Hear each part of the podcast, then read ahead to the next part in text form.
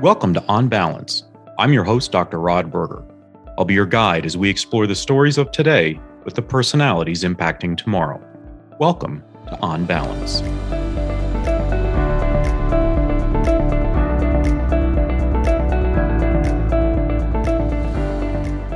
Welcome to another edition of On Balance. I'm your host, Dr. Rod Berger. We're going to be spending some time today with Zach Posner. He's the managing director, managing partner, I should say, and co-founder of the Legal Tech Fund. And I, look, we've had fun off air, Zach. So I'm hoping that, uh, it, look, it's a shared responsibility to bring this to the audience while we're recording. Okay. That's what we're committing to today. Um, look, I think what's interesting about your background, um, and you were saying it, you just sort of flippantly made this comment about, look, in in your zone, in your world, you know what you're talking about, right? We were talking about athletics and coaching youth, and those those those times in our lives where we're humbled. Um, I think there are so many people. If we kind of convert that over to business development, startup world, there are so many people that have fantastic ideas, but they struggle with the blocking and the tackling when it comes to building a business and understanding the role and the relationship that the investment community plays in that growth. With that as a backdrop, how do you address that without, I mean, take it from a youth perspective, right? You know, we, we want people to feel empowered by their idea because that's the skill maybe that they're bringing to the marketplace. They may not have your skill set or my skill set, but we sure need them. So how do we maintain that confidence, build that up and help them to be savvy in building a business when they've got to rely on the investment community in, in large part to support that dream and that growth. All right, you're starting with the easy stuff, I guess. I am, Zach, because so, all right, let, us um, I, I, think you just asked, I think there's a couple hours worth of material like right there that, um, you know, probably there's a lot of other people I should rope into that one. But, uh, you know, I, I think as somebody that's kind of operated businesses before, um, I, I would say first and foremost, the secret to this is, you know, big visions are spectacular, but it's all about the small steps along the way and what you do on a day to day basis from an execution perspective to, uh, to kind of get to that big vision. So my first piece of advice to people is, you know, if you're thinking about something is just start. Like stop talking about things you know, a lot of people go around with their idea and they tell a lot of people their ideas and, you know, everybody nods and shakes their head because chances say if you have an idea and you're applying this idea to your industry, there's probably a pain point, you know, that you can help to solve, that you can help to fix. Um, that being said, the question is, what type of friction is in the way of solving that pain point and, and how big of a problem is the pain point? So something that I've always found is when people talk about their ideas, most of the time, you know, the other person listening is pretty receptive. They're like, yeah, that's a good idea. That makes sense. And people sometimes like confuse that for, hey, there's a viable business to, to, to go being built here versus just like people are nice and it's in generally, in general, it's a, a good idea and it's a place that, and it's something that should happen to take it back though, you know, test these things out. They all get broken down to the smallest amount of the, the smallest possible steps. And that's all that running a business is. It's like, how do you execute against a series of small steps and how do you get other folks to help you execute against those small steps? Let's talk about assembling teams when you're a startup or when you have an idea and you are moving it forward to your point. You're, you're in the doing phase, right? I think that becomes one of the biggest challenges um, for folks is this internal battle within themselves to say, what do I need? When do I need it? And how do I then get that talent to believe in the dream that I have? And how important is it if I am in the presence of an investor and I'm talking about, look, I am doing the small things or what I believe are the small steps to make us su- successful. Part of that is assembling a team or the talent around them. How do you think about that element of building a company? So, and by the way, a lot of these ideas, they're, um, that I'm going to bring up, they're not my original concepts. I just want to caveat that everything, assume every single word is somebody else's and I'm grabbing these concepts from others. But, um, if I say, Rod, do, do you think is starting an early stage company risky to you? Like, do you believe that's a risky proposition? I do, I'm big on context. So I think phase of life would play a role in that and sort of the support mechanisms that you have in place, but on its, you know, sort of face value, it's probably no more risky than taking a job that you don't feel passionate about where you're just sort of one of many, you might argue. So, so you took it down a different path, but I agree with you there. But like the, what we like to see as investors is entrepreneurs that come in and talk to us and they look at what they're doing as it, there's no risk involved. And there's no risk involved because they know a little secret about the world that nobody else has realized. And they have such confidence in that little secret that the biggest risk is how can they live with themselves if they don't go and if execute and try to build this company. And I think that that is what, if you look at all of these businesses, that all of these amazing businesses, if you look at somebody like Google, you know, they knew that there was a better search algorithm than Yahoo. Like I have to imagine that at no point did Larry and Sergey think that what they were doing was risky. like they knew that they could design a better algorithm and that algorithm was going to be such a better experience that it was going to win. Does that mean so, then, Zach, that we're we're talking about personality types or those that can handle risk or understand it or have a relationship with risk that is different because they don't feel that it allows them to push through? No, it comes down to the subject matter expert. So it's not about a risk tolerance or a risk threshold. It's about how well do you know, you know, your, your startup concept. So, you know, you're pretty well known in the media world. You do these podcasts. You, you, you write for some pretty big name places. If there was some sort of technology that was going to change your life and you came across this and you're like, this would save me 90% of the time and it would enable me to generate five times the amount of money as I do right now. And that entrepreneur started talking to you. It'd be a pretty easy uh, journey from that day to getting you to join that team. Good point. I'm looking for that person. there you go. but but but I, but I think that I, I think that the whole risk threshold is a little bit back is a little bit backwards. I think that um, you know, a yes, any corp any big corporation can have a layoff any day of the week, and it's just as risky. And and especially in today's world, there's so much capital that are kind of like chasing startups right now and early stage companies that there's capital available. You know, there, there's really not much to lose.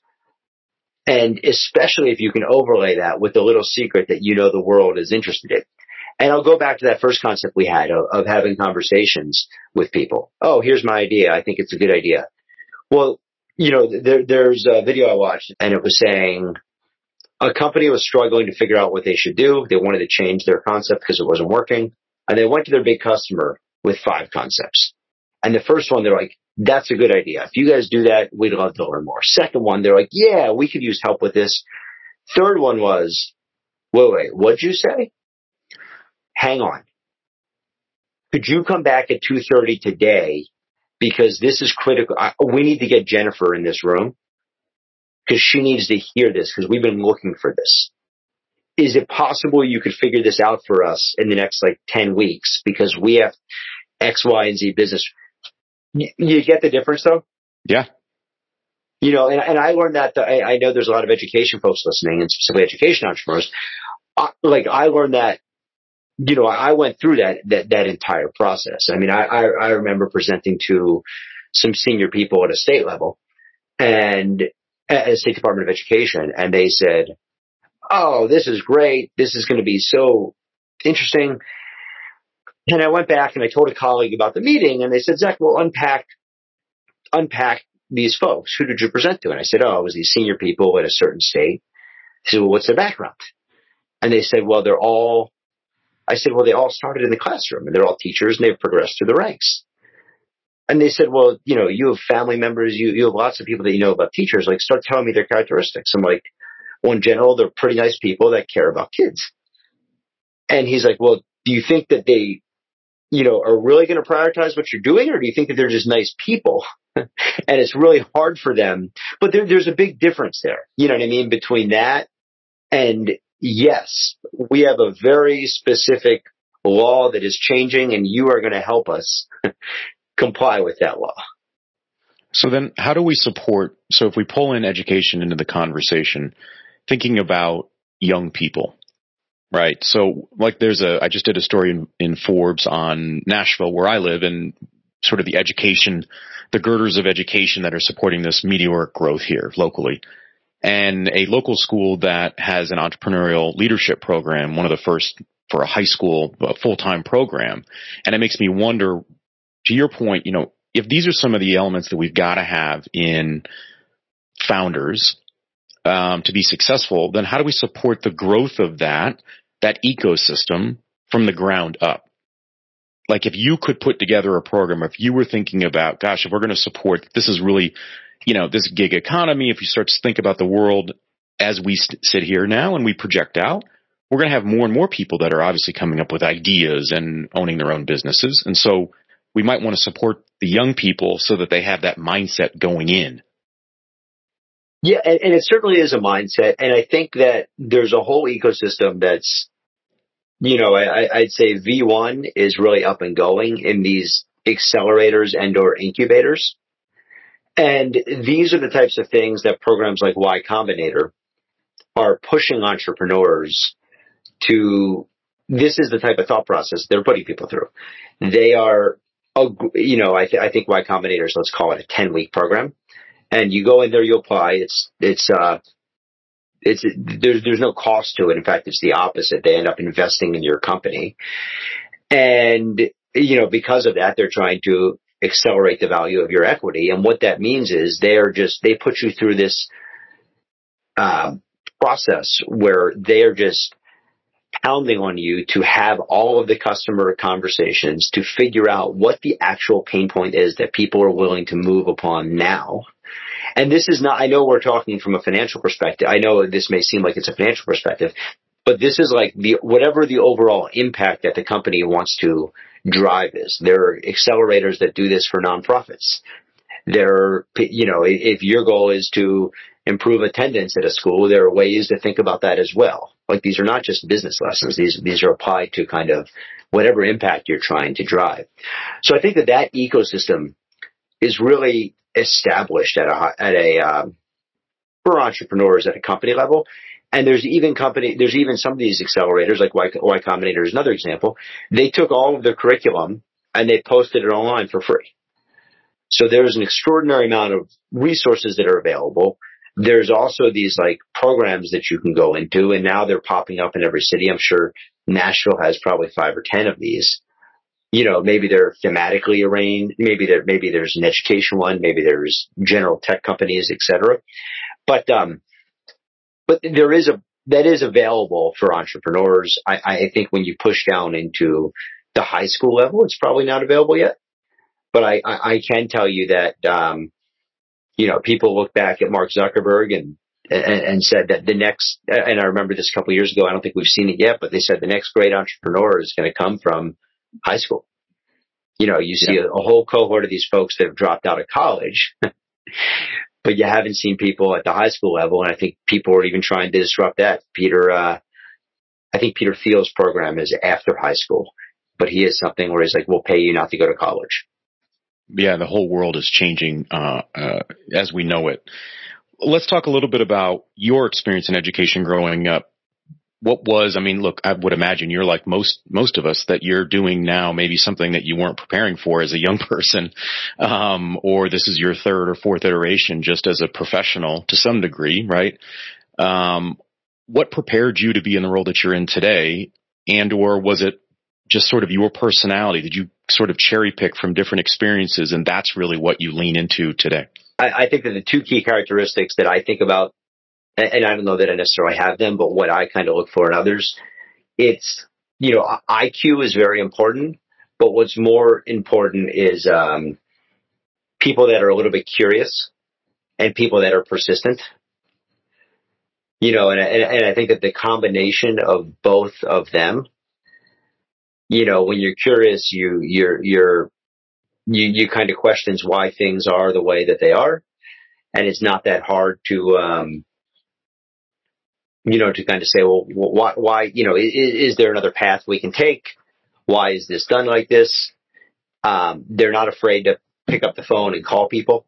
I think that'd be, you know, back to your question about how do we get more, um, younger people interested in some of this stuff. I, I, I think people should pick up the phone and call people. You know, you'd be amazed how many people answer the phone and it's changed my life or answer an email. How many people would be thrilled to chip into like the program you're talking about in Nashville. But, um, and, and then persistence. I, I, I think that, you know, if you are these concepts, they're all right. You know, usually they're right in the end vision. And it's just a question about the steps that you take to get there. And, you know, the best entrepreneurs are the ones that kind of are like, they're, they're, they're willing to listen to the feedback that the market gives them and they're willing to make some small changes here and there. And I think that that like a lot of the, so I maybe you can add agility into it, but I would say um, curiosity, persistence, and agility are, are, are kind of the, the, the things that I think about a lot. I yeah, I especially hone in on the curiosity piece. I think so much can come from that. You know, just being curious with people in any walk of life allows for a conversation to either start or continue or for learning to take place. Um, I, I want to ask you this, and I don't know if I can word this the way that I'm thinking about it, so maybe you can help me out here, Zach. Um, it's so interesting. If anybody who's listening has had the experience of presenting to investors or anybody, let's just say in the investment community, it doesn't have, right? there is this feeling that there's almost like an invisible wall to some degree for the person that's presenting or in that position where you're sweating and you've got an idea and you need to talk to somebody like you you're at a conference and oh my goodness you're just sort of happen into a conversation where someone says all right so what's your idea right there are a lot of people i think that have had that um, or at least you know uh, they've had that in a similar maybe fashion in different different um, professional pursuits.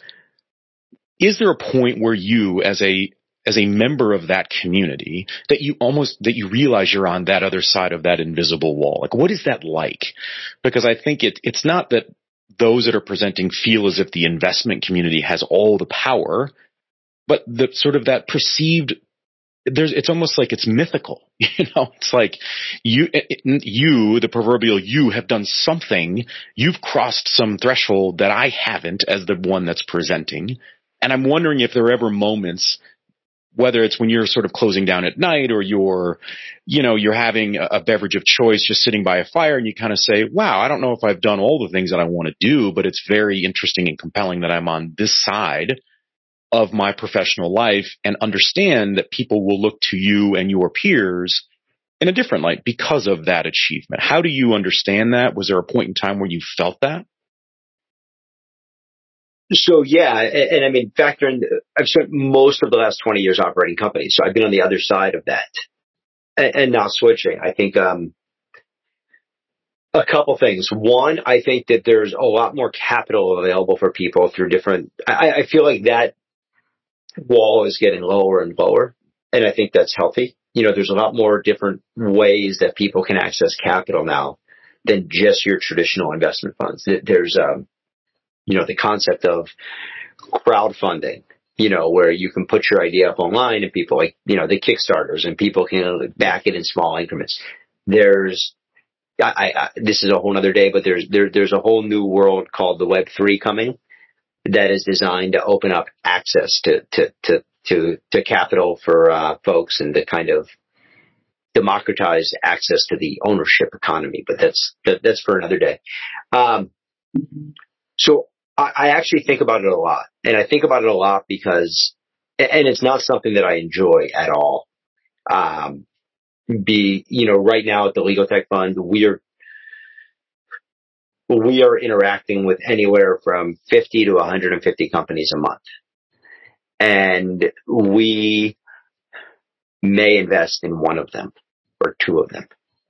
You know, so, and it's, um, and the thing that's on the back of my mind is having said that, like, I know how important each one of these meetings are. So like we do our best to be helpful, whether we're moving forward with a company or not. And I think that that always kind of, um, it's always present in the back of my mind. And I, I, you know, I wish there were better ways to bridge it because we want to be more we want to spend more meaningful time with the entrepreneurs talking about the things that matter. So I'll give you a little example is that, you know, I actually just ye- yesterday did a Zoom, like filmed a video of myself giving my background, explaining the types of things that we look for. And I actually want to send that to every entrepreneur before my meetings because I want to be sensitive to that 30 minutes and I want to learn about them and their ideas and I don't want to waste it on me. like, you know, they have a unique passion and curiosity and, and they're bringing something to the table that I want to make sure we get, you know, in that 30 minutes that we get to understand it to kind of like make sure we're doing our part in that meeting and not like wasting time explaining who our fund is, what we do, you know, because that's a vital eight to ten minutes of every single call that we do. well, that do. says a lot about that says a lot about you, um, yeah. and I think that that debunks a lot of the myths that are out there. You know, um, or whether it's you know popular movies about the '80s and sort of just old school investing, and it's only for a certain group of people and these sorts of things. I mean, the fact that you you have an appreciation for what it's like to be on that call in the other sort of seat and saying, look, these eight to 10 minutes could be incredibly valuable for this individual to be able to share what their passions are. Yeah. And you talk about the wall and there, I think that part of the mythical culture is, um, and, and I felt this in one of my earlier companies, eh, eh, or I went into my, one of my first companies thinking this is that somehow it's the founders versus the investors and the investors are there to try to uh, get rid of the founders or, or try, and it couldn't be more opposite from that. You know, the minute that we put money into a company, if the founder has a problem, we have a several hundred thousand dollar or a multi-million dollar problem. All of the, com- we invest, look at the earlier stage of a company's life cycle, it is all about the founders and the team. And then one day, if you're public and there's thousands of employees, yes, any one person can leave or, or, or swap out. And hopefully, like if somebody Coca-Cola leaves, Coca-Cola will continue to exist. But I can tell you for the first couple years, like we're making the bet on the founders on the team. So our meetings, we encourage a different approach. We encourage people to like take, like we want to see your true self. Like we want to understand what your real fears are, what your real concerns are. Because if these are things that we can help you with, we get more excited about working with you. You know, and if you put, you know, when founders come and think that it's like us versus them, like those are just the things that don't get us excited. Maybe so you think people fear Zach that it's almost like a parent-child relationship, or that's the they go into it that sort of fear, or they hear these random stories that taking investment was the worst experience I've ever had in my life, right? And so it's you're going in almost asking for approval in the same way a child goes to a parent. And I don't yeah. know how you get around that. Maybe just working with good guys like yourself that think about that and about setting up a different dynamic because it's not just about those eight to 10 minutes you're giving them back. I think that you're setting a dynamic up where if I'm the one presenting to you and I get that video, then I'm saying to myself, wow, I could work with Zach. He, th- there's something about him that's relatable. And if you're relatable, now we're on a different level, right? We're getting a little bit closer. That wall's coming down and it's not like you're up on high telling me that I don't know what I'm doing because that's really tough. My, my, you know, this goes back to some of my learnings as a as kind of a CEO where you think you're the CEO of a company and that, that kind of means something and you, you know, you get your, and, and it couldn't be further from the truth. Like my real job as the CEO of the company was to do my best to help the company tell its story, to bring on spectacular members onto the team, and then as, to essentially act as, you know, the janitor taking the trash out and making sure that these folks have everything that they need to be successful. So I, I think that there's a lot of, you know, and again, I think about early stage companies. I think about we're an early stage fund. we think of the world very like I am humbled by everybody that we get to work around, and these are our, you know what I mean. These entrepreneurs are the heroes. The people in the weeds, it, it, it's not, uh, you know. So we try to like, uh, you know, earn their respect opposed to the other way around, and um, and, and I think the world's kind of moving in that direction a little bit, which is great. Well, I think you've definitely earned the audience's uh, respect just in the way that you, I don't know the audience can't see this, but just in the way in which you have tackled the questions um, and sort of, I can see you working to find the words that make that that make sense to what we're talking about in a meaningful way um, says a lot about you and people's experience. So I'm sure that the folks that you're collaborating with as a part of the Legal Tech Fund are are the better for it. Where can people go to get in contact with you? I know it sounds like you've got a very busy schedule if you've got that many meetings a month. So I don't want to add to that, Zach, but I would imagine you're going to get some people that'll say, you know I'd like to, you know, pick his brain. Let's sort of see what they're doing over at the Legal Tech Fund. How do they get in contact with you or the fund? Uh, legaltech.com. Please, or, you know, check out what we're doing. There's, there's, um, you know, and by the way, a lot of people ask me the, the, bridge between thinking about education and then switching over to something like legal. And the underlying connective tissue there is, um, you know, you, you're really, you're really improving, you're really helping people improve outcomes and education is very clear. But in legal, adding technology to the space is just giving people access to the system that otherwise don't have it. Yeah. And that can be done in some of the commonplace that people would think of, like, um, you know, whether it's, um, automating a contract review, but that may mean you have one less hour of attorney's time and that means more people can afford these. Or that could be to, um, helping somebody when they get sued by a debt collector and there's no attorney that wants their case and how do you give them the tools to help them respond? Or even how do you give somebody the right to, uh, clear a criminal, if they have the right to clear a criminal record expunction? How do you, uh, have software that helps them do that? So, but anyway, legaltech.com, uh, and, and then find me on LinkedIn. I think that's the easiest. Yeah, and look for the glasses and the hair. We both share uh, glasses and, and white hair. Yours yours looks a little better than mine, Zach. But this has been a great pleasure, a lot of fun. I've learned through this conversation. We wish you well. I'm sure that you guys are going to continue uh, to do well with the legal, legal Tech Fund. Check out uh, Zach on LinkedIn. He's very active in that regard, and I'm sure that you'll you'll be able to uh, get some incredible value from connecting with him. I want to thank everybody for joining us here at On Balance. I'm your host, Dr. Rod Berger. This concludes another chapter of On Balance. Connect with me via LinkedIn, Twitter, and Instagram. I'm Dr. Rod Berger.